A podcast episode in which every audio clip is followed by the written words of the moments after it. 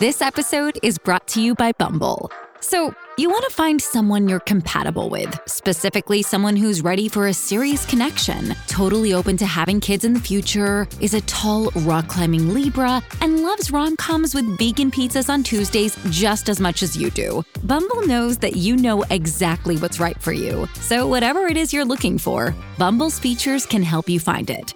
Date now on Bumble we're going to talk about perfectionism. And I know that many people ask me about perfectionism in their kids. The child who only wants to get 100% on their test, the child who rips up their coloring when it's not perfect. Let's talk about our perfectionism as parents. How does that tone get set in our families? And perhaps most importantly, what can we do to make sure that we catch and interrupt those patterns before they take hold? Perfectionism. It's a torture chamber. Let's get out of it. Welcome to Flusterclux, where we talk worry and other big feelings with Lynn Lyons. You're here because your family has some anxiety issues or you want to prevent them. I'm your co host and Lynn's sister in law, Robin, and I'm here to ask your questions. Hi, I'm Lynn Lyons. I'm an anxiety expert, speaker, mom, and author. I've been a therapist for 30 years. Parenting can be a flusterclux, and I'll help you find your way. So, Lynn, I have been really thinking about the last few episodes. I feel like they've been super powerful, enabling me to understand your work and your message on a new level. And the emotional vaccine series that we started the new year with of how do you really have a parenting culture at home that will really help your kids. We talk about Mr. Rogers a lot. And when the Mr. Rogers movie starring Tom Hanks came out about a year ago, mm-hmm. I remember thinking it wasn't a family friendly film. Hmm. But then I was thinking about everything we talked about in the last six weeks or so. And I said, I can't think of a more family appropriate film because the protagonist in the film, Matt Rice, is going through a lot of family struggles. There's a scene of family violence. There's a lot of pain in the film. And I, and I just really had this powerful aha moment that over a year ago, I was like, Oh, I don't want my kids to see something like that. And now I'm like, of course, what is a better way to introduce family conflict than to have Fred Rogers himself show the impact mm-hmm. of emotional literacy and emotional management and authenticity and connection and how it can completely shift a family culture. So I started it with my kids. So then my husband, who's your brother, said, "Wait, you guys are all watching the Tom Hanks movie?" And I said, "Yeah." And I shared with him what what I just said. So we watched it as a family. My kids were really engaged in it you know how I keep saying to you, there's so many toxic aspects of our parenting culture that are really kind of creating the problems that we're seeing. Mm-hmm. I found myself saying when I was defending my choice to show it is that when you and I were growing up in the 70s, we had to watch a lot of different TV shows that weren't necessarily targeted at children. But one of the things that's happened in the last 20 years is so much entertainment is so targeted for children with laugh tracks and sterile environments and not a lot of authentic negative emotion, which I think is a detriment. Not a lot of authentic emotion in general. My kids are older now, but if I think about the shows that were on Nickelodeon or those these like teenage shows, like even Saved by the Bell, right? Sure. It was all this fake sort of like you say, like laugh tracky, I'm thinking about the shows that I watched, like Little House on the Prairie, dealt with some serious, serious stuff. And we moved away from that as a culture. Yeah. Because I think so many parents, and I think of my own peer group, mm-hmm. to be a good parent in air quotes is so much about filtering all these things from your kids. And I don't know where we got hijacked in that direction, but we got to stop. It's about protection. So then we think, okay, so we've got this overprotection culture. So it's filtering, it's overprotecting, it's being really worried that you're going to emotionally scar your kids. And here's the irony by not exposing kids to difficult things and watching other people go through them, right? So Little House on the Prairie, how much did you learn about bullying? How much did we recognize Nellie Oleson as the, the original mean girl? How much did we learn about death and about sadness? All these shows that we were exposed to and even movies, right? I think that we have put together these two things. And one is emotionally protecting our children. And that is incompatible with emotional management and emotional literacy because you don't learn how to manage your emotions until you actually experience them. And watching people go through them, having Mr. Rogers sort of walk you through it, that's what Mr. Rogers did in his show all the time anyway. He brought up all of those big, difficult topics. If anyone has been a regular listener to this podcast and saw that movie a year ago, I really encourage you to rewatch the film because although I saw it I think twice when it came out. Seeing it just this past week with feeling so much more informed, it was really, really powerful. What a brilliant movie it was. Mm-hmm. And my favorite, my favorite scene on watching it the third time there's this scene where after Matthew Rice, I think he might be visiting the Mr. Rogers set a second time, and he comes in with this very New York blase. He comes in as this very jaded, injured adult who's mm-hmm. ready to belittle Fred Rogers. And he's got a lot of stuff in his own life happening. And you watch him come in a second time and watch the interaction of uh, Fred Rogers on the set talking about emotions and you just see in his face this connection he's recognized of this is about me. Yeah. This is not something to belittle, but because it's about everyone. If you think about vulnerability, remember the episode we talked about your emotional baggage and, and what you bring into parenting. I grew up with Mr. Rogers because that's my age. Think about all the parents that were watching Mr. Rogers with their kids, that he was talking to them too when we're talking about those Nickelodeon shows, shows where they get slime, you know, I mean, there's a ton of them, compared to just the sincerity and the authenticity, just the emotional communication that went on, even with shows like Sesame Street and with Mr. Rogers. But those shows where these characters, these people, these Muppets were talking in genuine ways about human emotions. I think that what's happened with this current parenting style is that you're right that we're really afraid to talk to kids about genuine emotions. We're afraid to let them feel things. We're afraid to expose them to strong, powerful emotions and they show up anyway. And then parents don't have the language or the ability to talk their kids through them because they just haven't practiced. I can't tell you how many conversations I've had with my friends where we talk about shows or movies that we enjoyed in our own childhood or adolescence, where I have even uttered the phrase, I'm not sure I'm ready to show them that yet. Mm-hmm. I don't think they're ready for that yet. Mm-hmm. That is to me actually relevant to the big topic that we're going to be playing today, which is I'm going to curate this perfect emotional path that is protecting my child from mm-hmm. bad things. Mm-hmm. And how, in fact, it's so misguided because it's only going to backfire. Yeah. The thing about emotions is that if, say, you think, well, what is my child capable of handling developmentally? Okay, so maybe you don't show them, but emotional things happen to kids at all ages people die, people get sick, they experience loss, they experience disappointment, they experience heartbreak, they experience rejection. And so this idea that we're going to protect them from all these experiences until what age? Right? Till they're in middle school? Till they're in high school? And as we're talking about perfectionism, as we're talking about how we have to make sure that everything goes a certain way, remember the quality of perfectionism, which is the quality that overrides all of the anxiety disorders, is rigidity and making sure that everything goes as planned.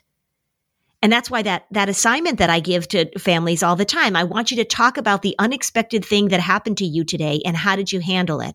And just give them room to talk about the roller coaster that is life and all the different emotions that they feel rather than stepping in. You know, think of all the things that parents do to step in and make sure that those that, that their kids don't feel badly. Now, of course, we don't say like, all right, so let's set up this practice session so they get their heart broken so they can do it, right? It's not like we're going to put them in emotional distress camp although I can imagine that being a thing. The thing the thing the thing we want to do is we want to we want to be ready for when the stuff shows up. I mean, I think that's organically. Organically. Right. And and as parents, we need to be ready to handle it when it shows up.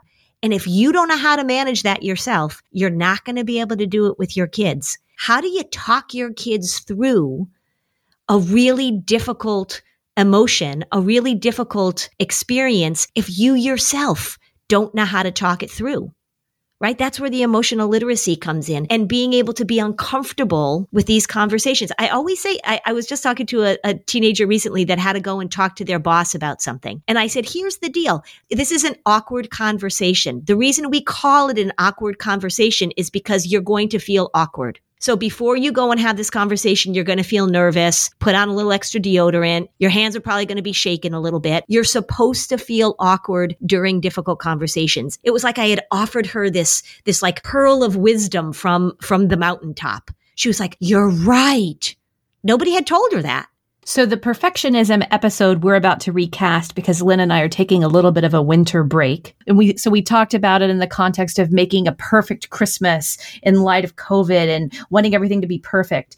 But I really encourage people to listen to the episode on a child who suffers from extreme shame and how a parent modeled perfectionism in the household and how that became an all or nothing attitude starting to do self harm. Mm-hmm. So, perfectionism, as you can speak to, is so much bigger than what people think it is. Because we think of it as visual. Like when we think perfectionism, you think visual. That's the first sense. But there is a huge amount of perfectionism that happens internally and it takes over a lot of things that aren't visual.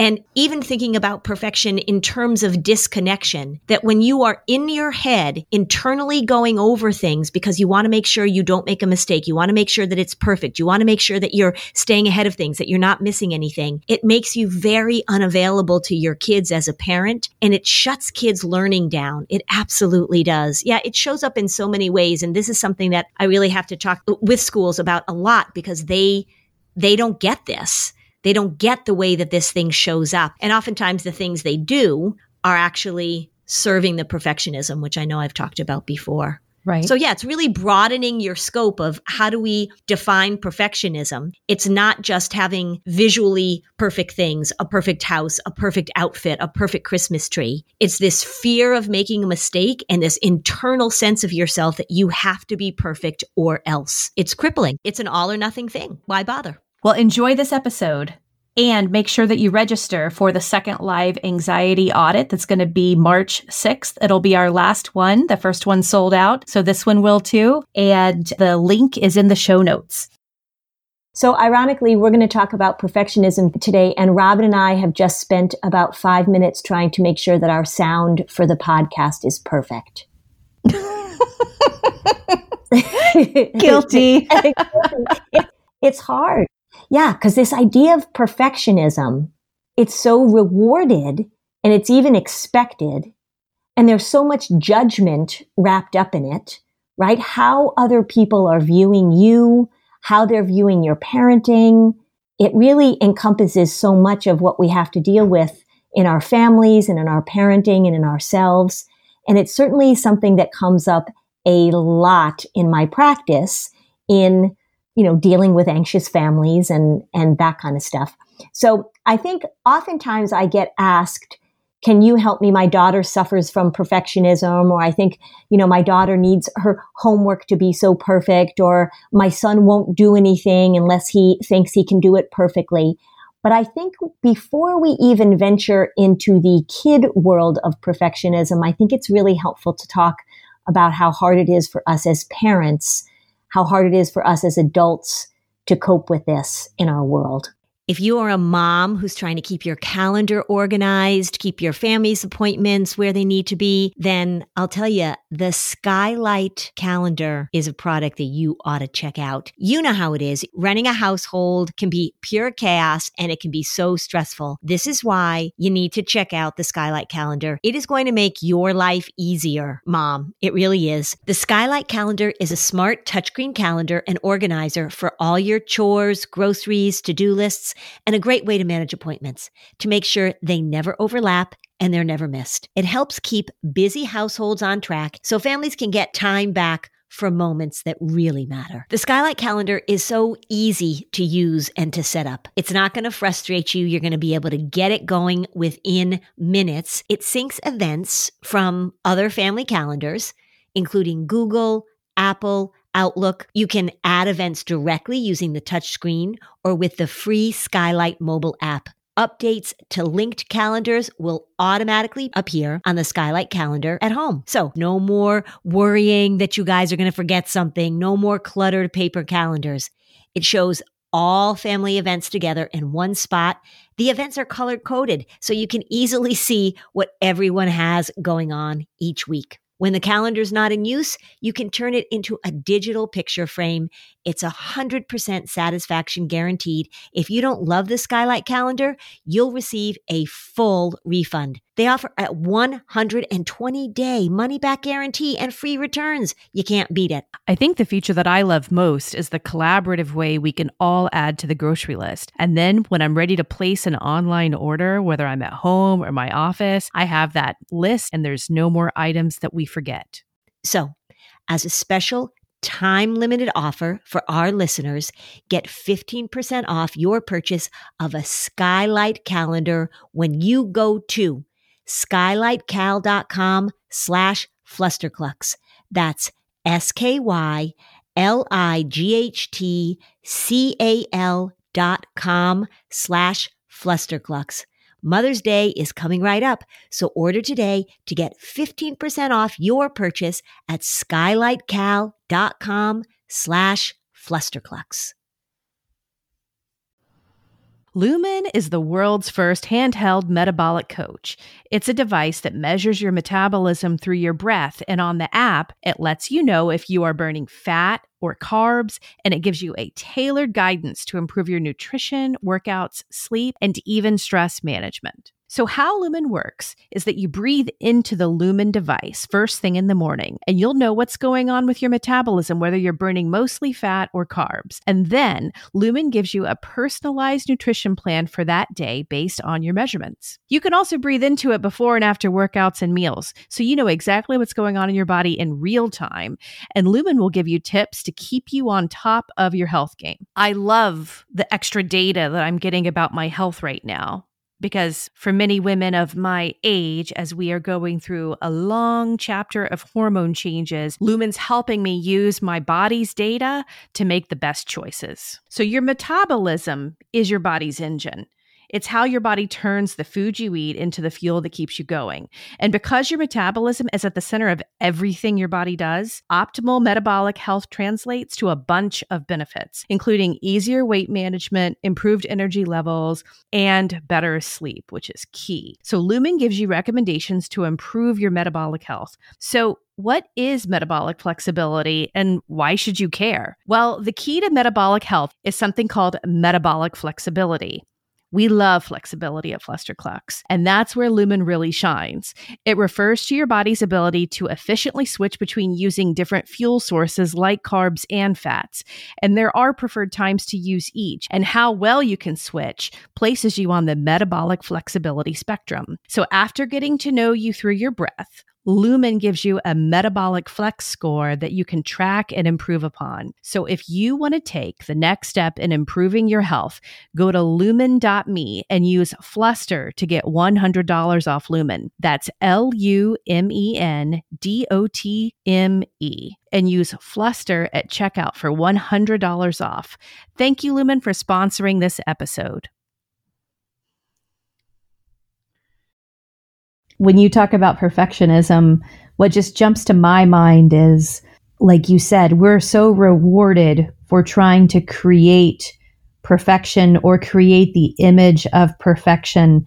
And just, we've talked about this a lot of how an image doesn't reveal the full truth. And there's a lot of challenging energy and a lot of control and anxiety needs that come out that affect a child when a mom wants her house perfect. A mom wants everyone to look perfect. I grew up in the South with a mom who never left the house without makeup on. She had mm. perfection issues around her appearance. And I know a lot of women grow up with mothers who pass that restrictive sense of self and worth just in the simplicity of that. It pervades everything. I think there's like very few moms who can't, if they're honest with themselves, they recognize they're going to have these patterns in certain parts of their lives. It's really hard to let go of. And, you know, when we, when we step back from it, we recognize it. It's funny during the pandemic, all of us not being able to go and get our hair colored as much as we normally would and how uncomfortable that made us. Why are we so intrigued? You know, you see the cover of the People magazine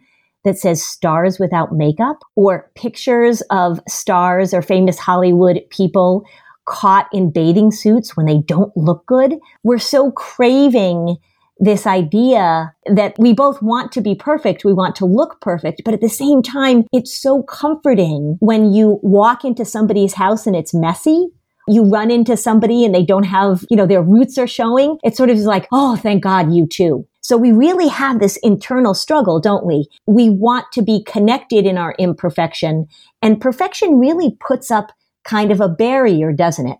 Because if you are parenting in a perfect way, or you think you're parenting in a perfect way, that your house has to look perfect, that your children have to look perfect, it's sort of like opening the closet door and everything falls out. You've got to be really careful that you keep the closet door closed, which means that you're really careful about what you let people know about you, what you let them know about your family. This whole idea of sort of showing all of what's going on. That's what connects us. Perfection really puts a distance between people.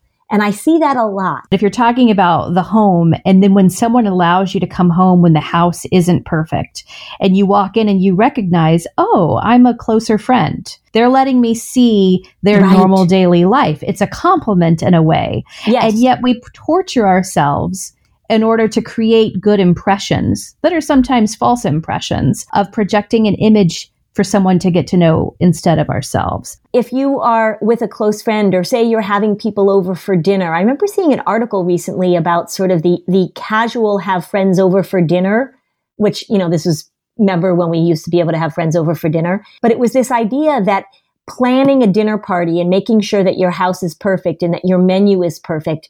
I'm not going to do that. I don't have the time to do that, nor the desire to do that. My schedule is pretty busy the times when I've had people over for dinner because I'm not so great at that anyway, it's like a full day of me figuring out how to pull this thing off. Whereas this idea that you can just gather with people and everybody brings something to eat and share, I think that's when we think of our social interactions, when we think of our relationships, I think that this needing everything to be a certain way I just can't do the perfect dinner. I can't do the perfect birthday party. I'm just not going to do it.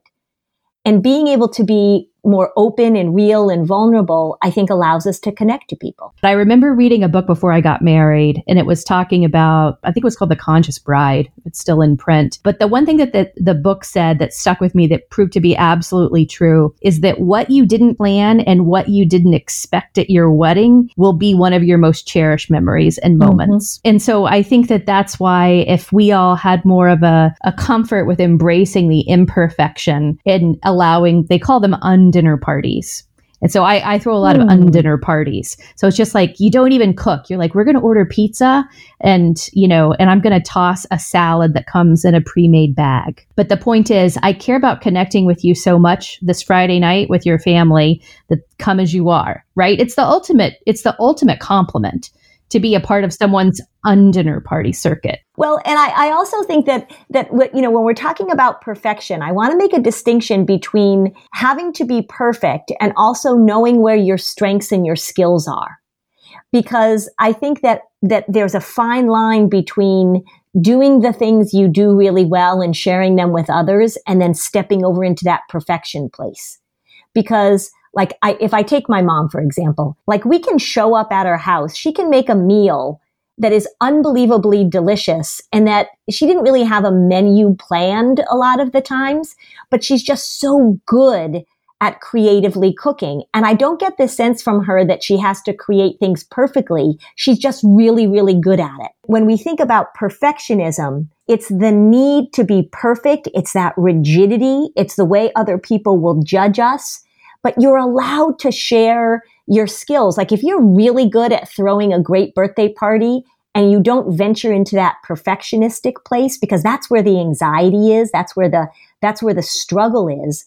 but you just say, I'm really good at doing this and I love to, I love to bake cakes or I love to decorate for Christmas or whatever, then go ahead and do it. It's not like you can't show off your skills in an amazing way. Perfectionism is not about you being successful and skilled and enjoying your talents. Perfectionism steps in to say never good enough. I think that's the important thing about perfectionism is that its standard is higher than you can possibly achieve. And it's always waiting to be critical. It's always waiting to, to, to say, well, I mean, okay, but you could have done that. That's the perfectionism part. Is there also an element of control where it has to be just so? That's also perfectionism, isn't it? Or would you call that something else? No, perfectionism, it's sort of, it, you know, it, it, when, when it ventures into that world of obsessive compulsive disorder, of OCD, there's symmetry going on, there's cleanliness, there's organization.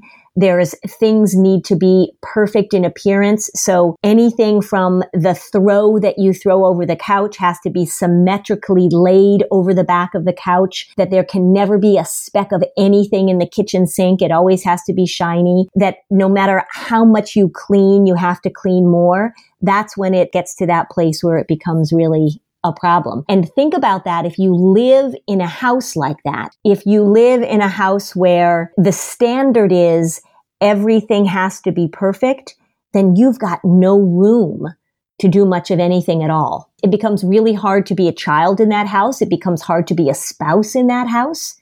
And for the person who's, who's sort of held hostage by this, this is why it's so helpful to externalize it, right? So you know how I talk about anxiety being the cult leader. If we externalize that, that perfection part of you, you yourself are being held hostage by that for somebody who has an eating disorder, for somebody who has to keep their house immaculate at all times, for somebody who can't start a project because they, they can't do it unless they know it's going to be perfect, they're being held hostage as well. How many parents come to see you, but their perfectionism prevents them from admitting that they have issues around anxiety or depression in their family, right? Like they're there they know they need help and yet there's still that struggle that they don't want to admit it. Do you see that? Yes, for sure. But because I require parents to come, particularly at the beginning, and as I've said with, with older kids and teenagery kids, they often can come a little bit by themselves.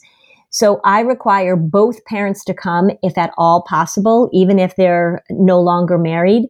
And so there's a lot of blaming that goes on, as you can imagine, particularly if the parents are no longer married. But there might be one parent who sees it much more clearly than the other. And that's, you know, we talked about the marital snort, but that's, that's where there can be some conflict of sort of, I'm not gonna, I, I, I don't want to show you the imperfection here. But I would probably say, honestly, more often than not, by the time people get to see me, there is sort of a sense of relief is that they can they can in my office kind of let it all hang out. And I really try and support um, an environment in which, you know, we can talk about what's really going on. And many times for families that are trapped in this perfectionism and they've been really trying to hide things or, you know, they're not letting their neighbors know. They're not even letting their own family members know. They're not talking to the school about what's going on. Sometimes it comes out in a torrent once they get in here because it is so exhausting to keep up this front. That happens more often, actually. I think we have to be aware of the fact that our culture rewards excellence. It rewards perfection. We talk a good game, and I find this a lot with families, and I find it a lot in schools, is that we talk a good game of whatever makes you happy. Here's the phrase that is so tricky. As long as you know you've done your best. Right? So that sounds pretty good. And it seems like we're giving them all this room that is a really provocative thing to say, particularly if you are a family of perfectionists, if you are a family of people who achieve at high levels, to say to your child, as long as you know you've done your best, absolutely throws them into a tailspin. If you say that to a kid who doesn't really care, they're like, yeah, sure, whatever. You say that to a child who tends to be perfectionistic, who has doubts about whether or not they're doing a good enough job, it is really setting them up for an enormous amount of struggle. And one of the things that people don't know about perfectionism is that perfectionism and procrastination hang out together all the time. You're not going to take something on if your perfectionistic part is sitting there guiding what's going to happen next. You're not going to start. It's going to be so exhausting. If you have to clean your closet and it has to be perfect, if you have to write a paper and it has to be perfect, if you have to read a book and it has to be perfect, you have to read every word perfectly, you're just not going to do it. So a lot of times people don't recognize that. I, I talk to families where they say, she just won't get started, or she's such a procrastinator, or we can never get her to do anything. And then I dig a little bit more and it's a highly perfectionistic family. And that child is just afraid to venture in because the task just seems impossible and the goal just seems unachievable. Picture the thing that you've always wanted to learn. And now picture that you're learning it from the person who's literally the best in the world at it. It's fantastic, and that's what you get with Masterclass. I recently listened to Matthew Walker's talk on sleep and the importance of consistency with sleep. I loved Bobbi Brown's masterclass, gave me all these tips about putting on makeup because, you know, I'm in front of a camera sometimes and I want to look good. And Bobbi was such a big help. So this year, learn from the best to become your best with Masterclass. Don't just talk about improving. Masterclass actually helps you do it. Like I actually put on makeup the way that Bobbi Brown taught me how to put on makeup. This year, learn from the best to become your best with Masterclass. Don't just talk about improving, Masterclass actually helps you do it. Masterclass offers over 180 instructors. So, whether you want to master negotiation with Chris Voss, think like a boss with Martha Stewart, or maybe you want to learn how to just make your makeup look better with Bobbi Brown, or sleep better with Matthew Walker, with Masterclass, you get unlimited access to intimate one on one classes with the world's best. I loved it. There are over 200 classes to pick from. New classes are added every single month, like a class that talks about your gut health. So many interesting things to learn. So, every new membership comes with a 30 day money back guarantee. So, there's absolutely no risk. Right now, our listeners will get an additional 15% off an annual membership at masterclass.com slash fluster. Get 15% off right now at masterclass.com slash fluster. Masterclass.com slash fluster. Robin and I travel a lot, and part of traveling is that you learn that you have to compromise, right? So maybe you're not going to get the best seat on the plane. Well, you know where you shouldn't compromise? You shouldn't compromise with your health care. When it comes to your health, there's no compromising, everybody. Don't go back to that one doctor who didn't really pay attention to you, who rushed you through your appointments. Check out ZocDoc. This is the place where you can find and book doctors who will make you feel comfortable, listen to you, and prioritize your health. And you can search by location, availability, insurance. So, literally, no compromises here. ZocDoc is a free app and website where you can search and compare highly rated in network doctors near you and instantly book appointments with them online. Once you find the doc you want, you can book them immediately. You don't have to wait. You don't have to be on hold with a receptionist. These doctors all have verified reviews from real patients. So the typical wait time to see a doctor booked on ZocDoc is just between 24 and 72 hours. That's it. You can even score same day appointments. I have two young adult sons. They are always needing something, right? We've had broken elbows, we've had tonsils, we've had this, we've had that. If I were a young person, if I were a parent trying to help my young person find a doctor, this is what I would use. So, go to ZocDoc.com slash fluster and download the ZocDoc app for free. Then find and book a top rated doctor today. That's ZocDoc.com slash fluster.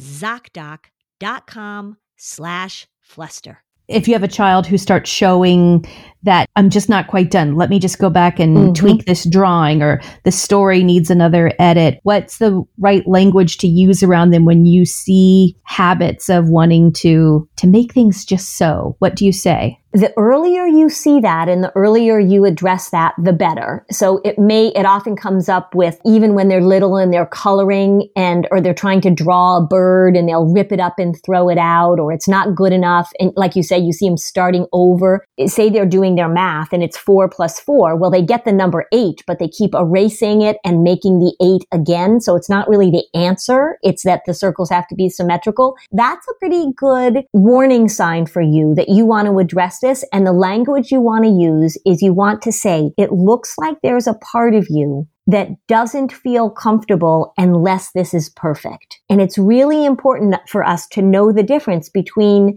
times when it really is okay for it to be good enough and times when we have to pay more attention to it. You start giving examples. So you say, for example, I like you to make your bed in the morning, but there are a lot of different ways to make the bed. And some days it's going to be made a little bit like this way. And some days it's going to be made a little bit that way. But nobody really is going to be judging you on how perfectly you make your bed. And remember, mom and dad, if you are showing them and telling them that they have to make their bed perfectly, you got to do a little self examination there because that's modeling this perfectionistic behavior. But then you might say, well, when is a time when we really do want to pay extra attention to something? You know, so, you know, the example I often give, which not going to be applicable to little kids, but if you're trying to address a fancy wedding invitation, say that's even your job, you're a calligrapher that does wedding invitations, you can't make a mistake and then cross it out with your pen and start over. There's a lot of gradations, right? So when something really can be messy, we've talked about that, right? Like if you're baking and you get flour on the floor, when you're doing your math homework, your the circles of your eight don't have to be symmetrical. When you're you show your kids, look, I'm making a to-do list today, so I'm just writing things down and my handwriting doesn't have to be perfect. Or when I'm going to the grocery store, you know, my hair doesn't have to be perfect, my makeup doesn't have to be perfect. And then there are times when it's important to pay attention to the details and even having a conversation with your kids about what are some jobs in which, in parts of the job in which the details are really important. And what are some situations in which the specifics or the details are less important? Begin to show them that there is a range and that even in jobs where we think of people needing to be perfect, that there is flexibility because there are so many ways where you can get trapped in thinking that things have to be one certain way. It's okay to make mistakes. It's okay to miss things. It's okay to send an email with a typo in it. Everybody understands that happens. One time we made, this is memorable. You know, you said uh, you're having a, a wedding and what goes wrong is memorable. Robin, we made a chocolate cake. My husband actually made the chocolate cake and we were out of regular milk. So he just used almond milk. It's now what's yeah. referred to as the fart cake because for some reason when he when he baked the cake, the way that the almond milk cooked, it had like this really sulfury smell. So we all sat down to have cake and everybody was being very polite and not wondering who was farting at the table. And then we realized the cake smelled like farts. We will always remember that. It was certainly not the perfect cake, but, you know, it's a fart cake. So we've got that story too. When my sister in law on the other side of the family got married, two of the shoes arrived on wedding day that were dyed to match the bridesmaid's dress. And it was two left shoes for one of the bridesmaids. She had two oh, left shoes. Yeah. So I remember that too. And we had to figure it out. And so being able to collect those stories being able to show your kids, and I am saying show with particular emphasis, show your kids that it's okay to back off sometimes. There are times when you need to do things in a more specific way, but that perfection is a myth, it's a trap, and it's a torture chamber if you get locked up in it. Let me give you two examples of how in, in this holiday realm, perfectionism is in the way of connection. I was talking to a family, but one of the things as we were talking about perfectionism, and I, was asking them, can you think of a time where perfectionism has showed up in your family and the goal was to make something really wonderful and it turned into something really awful? And they were telling me a story about decorating the Christmas tree. The mom had a very specific way that she wanted to decorate the Christmas tree. Everything had to be symmetrical and the children were to sit and watch the mom decorate the Christmas tree. And these kids were telling me, we know that there are other families and they, they would see, you know, like Norman Rockwell pictures where kids were putting up ornaments on the tree or they would make an ornament at school, but it wasn't allowed to be put on the tree because mom had a very perfectionistic view of how the tree was supposed to be decorated. It wasn't just about the tree, but this is the example that they, they remembered. And it really became tense and it was not fun at all for them. The other story that I have is my father-in-law was very rigid about a lot of things, particularly around his cooking, which was his skill and everybody loved his cooking.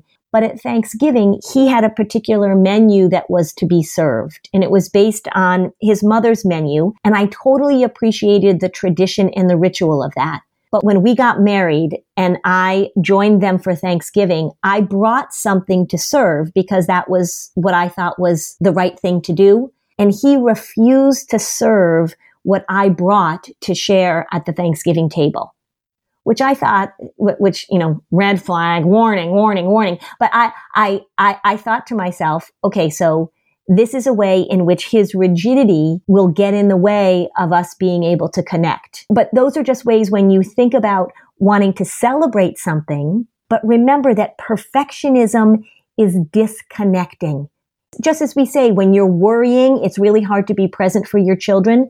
When you are in that mode of perfectionism, it is also really hard to be present for the other people that are in your life so many people are concerned about perfectionism in their children.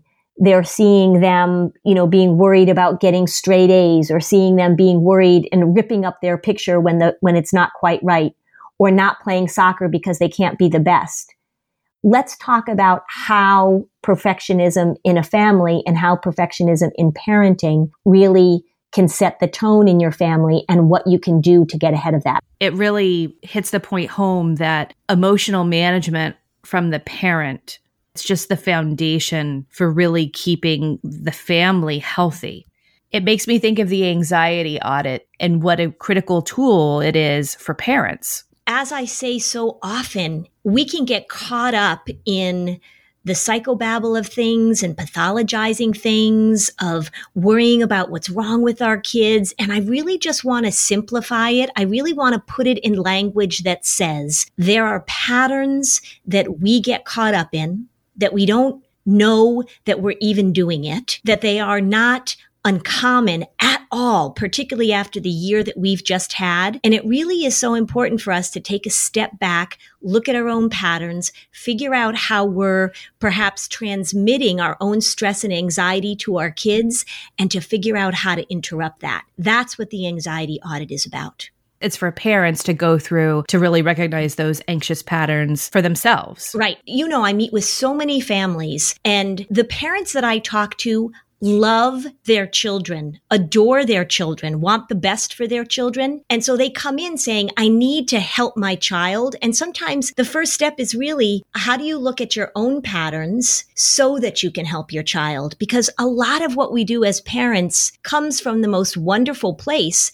It's just that we all come into parenting, certainly with our own baggage, but also just with the remnants of what life throws at us. And it really is so important that we step back and look at our patterns so that we can do what we want for our kids. Right. And you can't even talk about this without the context of 2020 as well. Of course. How many parents would say, uh, yeah, no, everything went really smoothly? We went through 2020 being challenged to handle big emotions, having to adapt feeling overwhelmed, sometimes even feeling panicky. And if we remember that anxiety wants certainty and comfort, 2020 was not that year. And maybe what 2020 did was sort of help you recognize patterns that had been around for a long time that now it's really okay for you to look at and for you to interrupt.